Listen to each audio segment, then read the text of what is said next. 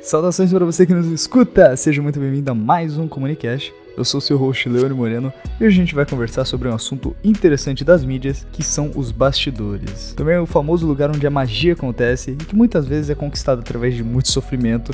Os bastidores dos meios de comunicação eles podem variar de acordo com a equipe, com o formato e com o conteúdo. Mas, no geral, quando se trata de grandes meios ou meios tradicionais, que são a televisão, o rádio e a imprensa, eles tendem a ser um pouco mais conservadores no sentido do seu formato de produção. Afinal, algo que vem dando certo há muito tempo pode ser menos apetitoso de você trocar tudo agora. Mas é claro, não é que não haja exceções nesse meio de produção, mas na maioria das vezes os estúdios e as produtoras seguem um padrão muito mais eficaz e efetivo, permitindo que a produção de conteúdo seja sempre mais rápida e que seja entregue sempre na hora.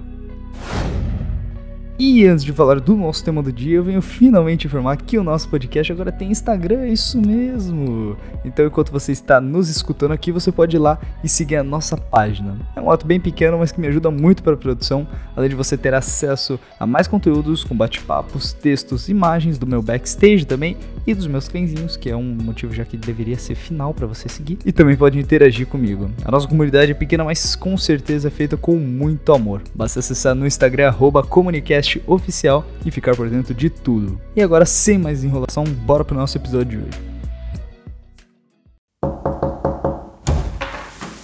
Conceito de backstage ele pode ser traduzido diretamente para atrás do palco, mas em português a gente chama tudo isso de bastidores. Quando a gente pensa em bastidores e principalmente na produção, o que vem na cabeça pode ser só o que acontece dentro do estúdio e da redação, mas você pode ter certeza que esse trabalho se estende além disso por toda a empresa. Para começar falando, a gente vai falar no meio que eu mais aprendi e mais tive experiência, que é a rádio. Já começando pela questão dos estúdios. A maioria delas, onde o PUD está presente, claro, existem dois tipos dele: um de transmissão ao vivo e um de gravação. Tem rádios maiores, claro, que tem muita demanda e geralmente eles têm mais estúdios para sua produção. No estúdio de transmissão, o radialista, apresentador ou animador, que é a pessoa que geralmente passa música, ele vai ter o seu microfone e geralmente um computador para controlar essas coisas. O radialista ele também vai contar com uma mesa de som, que é onde ele vai controlar tudo isso. Volume, intensidade, se alguém é mutado ou não é mutado, se a música vai entrar mais alta ou mais baixa, e até mesmo se ele quiser dar uma ênfase em alguma coisa que ele está falando, fechando totalmente o som. Na rádio a gente tem a tranquilidade de, óbvio, não ter câmeras na transmissão, apesar de algumas já terem migrado para um formato mais digital, e agora também com câmeras. Então é comum o radialista ele ter uma bagunça na mesa dele com papéis de dados, informações, talvez notícias, caso seja um programa mais jornalístico, mas na maioria das vezes é as nossas colinhas pro dia. Além disso, quando se trata do estúdio em si, é obrigatório as paredes elas serem isoladas acusticamente, que não é o caso da, de onde eu gravo, já que ruído interfere muito na qualidade do seu áudio. Partindo agora para as gravações no estúdio diferente, os equipamentos eles geralmente são similares. A diferença é que ele não tem uma conexão direta com a sua antena, ou seja, é geralmente o estúdio de gravação é feito somente para isso, não tendo a possibilidade de fazer um ao vivo de lá. Além desses estúdios, a gente ainda parte para a redação que é obrigatória em todo meio de imprensa. A redação é onde vai ser produzidos os roteiros, as matérias, onde são feitas as criações de ideias, notícias, de tudo. Outro ponto que vale citar da rádio, já que ela é muito importante, é a sonoplastia. É um lugar que geralmente é usado para edição de áudio ou de vídeo também, caso seja uma propaganda publicitária. E também podem ser feitas algumas gravações, mas geralmente ela divide o espaço com o seu estúdio em si. Além disso, as edições elas podem também ocorrer na própria redação, já que a sua produção e organização pode ser feita dependendo do estilo da rádio. Agora um ponto muito legal que eu quero perguntar para você. Você acha que tudo que passa na rádio é já colocado ao vivo ou você acha que ele é programado com antecedência? E a resposta é, claro, é tudo programado com antecedência. Não dá para deixar nada para última hora. E com a rádio também não é diferente. A maioria dos programas e das músicas que você escuta, elas já são preparadas com uma semana até antes de serem lançadas. Além disso, os spots publicitários são colocados ao longo da transmissão, mesmo algumas vezes eles sendo colocados diretamente pelo radialista no momento dela. E você não imagina o trabalho que é alinhar tudo isso antes das emissões começarem.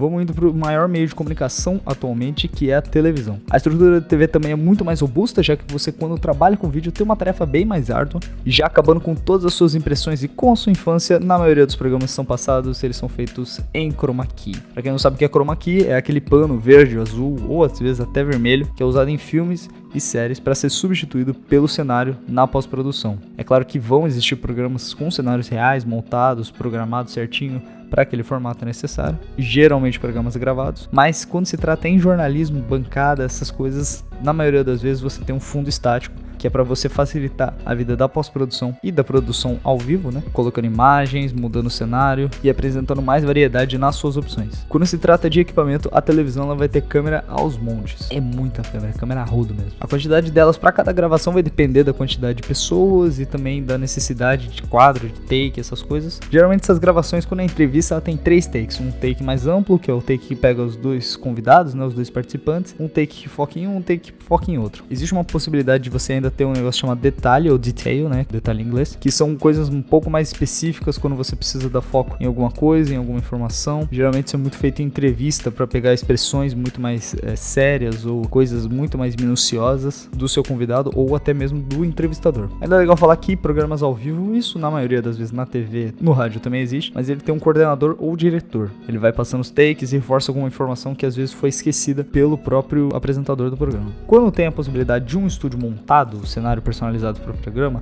geralmente ele leva um número maior de câmeras de takes, porque você tem muito mais detalhes, com certeza, e também você tem muito mais fatores para você enquadrar. Saindo agora do estúdio, indo para onde o programa é editado, a gente tem a famosa ilha de edição. Essa sala vai ser composta por mais computadores, com o objetivo de realizar a pós-produção e a finalização do programa ou do conteúdo que vai ser lançado. Efeitos especiais, cortes, introduções e até mesmo legendas que são colocadas ali durante o programa, elas são realizadas todas nessa fase do processo. E, claro, como todo bom meio de informação, tem a redação, até rima. A gente já explicou para que serve lá atrás na TV, claro, ela tem o mesmo propósito: produção de conteúdo escrito. Uma curiosidade legal da redação é que, se o texto que é escrito entra no ar, ele é diferente para televisão e para rádio, não sendo composto por parágrafos. É, exatamente. Quando a gente vai escrever uma peça para falar em microfone ou para falar na TV, ela é escrita linha por linha. Fica parecendo um roteiro de teatro ou de filme, porque quando você junta muito em parágrafo, para você se perder é muito mais fácil. Então vale a pena aí para você que quer fazer podcast ou para você que quer fazer começar a gravar conteúdo, facilita muito a sua vida se você escrever ela linha por linha. Uma coisa também legal que tem na TV que não tem na rádio, por conta de que na rádio você pode facilitar de você levar um papel com a sua colinha, é que na televisão você tem o famoso teleprompt. A maioria daqueles textos que os jornalistas e os âncoras falam, eles não sabem ele de cor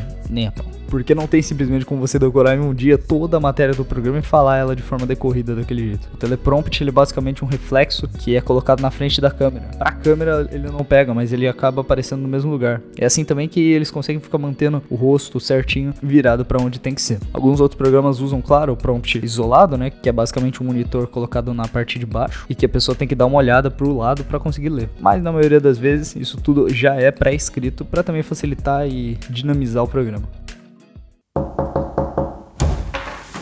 Então agora indo para o último lugar, que é a imprensa, especificamente em jornais físicos e online, ele é composto com certeza pela maior redação que você pode ver em qualquer lugar. Televisão e rádio eles têm redações, são grandes, mas assim, a redação da imprensa é gigantesca. Além disso, você vai precisar, caso seja um jornal físico, de uma área de impressão, para uma área de montagem também e uma área de fotografia, às vezes. Em alguns casos você ainda pode ter um estúdio simplesinho lá só para casos de emergência. E agora especificamente para a redação, as notícias que os jornalistas vão escrevendo são mandadas diretamente para o seu editor, que vai aprovar ou desaprovar elas. Depois disso ele passa tudo isso para montagem para que coloque nas páginas do jornal. Na fotografia geralmente eram reveladas as fotos, porém alguns jornais já passam a fazer a sua montagem totalmente online. Mas ainda assim, existe aquela sala com luz vermelha que é usada para você revelar as fotos e colocar depois tudo isso impresso. Também tem a questão de que o equipamento para captação de imagens e som podem pertencer a um ou outro jornalista que já trabalha lá há muito tempo, já que se você tivesse que ter câmeras e microfones para todo mundo que está lá, seria uma tarefa bem cara. Um fator curioso ainda é que a impressora não é do tamanho da sua que tem aí do lado do seu computador, mas sim ela é do tamanho de uma sala inteira para que você possa produzir a quantidade de cópias que é necessária e ainda no tempo que é necessário para ser lançado. E para você que não sabe, claro, os jornais eles não são impressos no dia anterior, mas sim na madrugada, caso aconteça alguma coisa muito absurda durante a meia-noite ou o horário que já é pós-expediente, ainda dá tempo de ser registrado. E ainda o fato de ser de madrugada permite que sejam entregues as novas cópias sempre atualizadas nas bancas e nos locais de distribuição assim que eles abrem. O problema é do estagiário que vai ter que entregar tudo isso antes das 6 horas da manhã.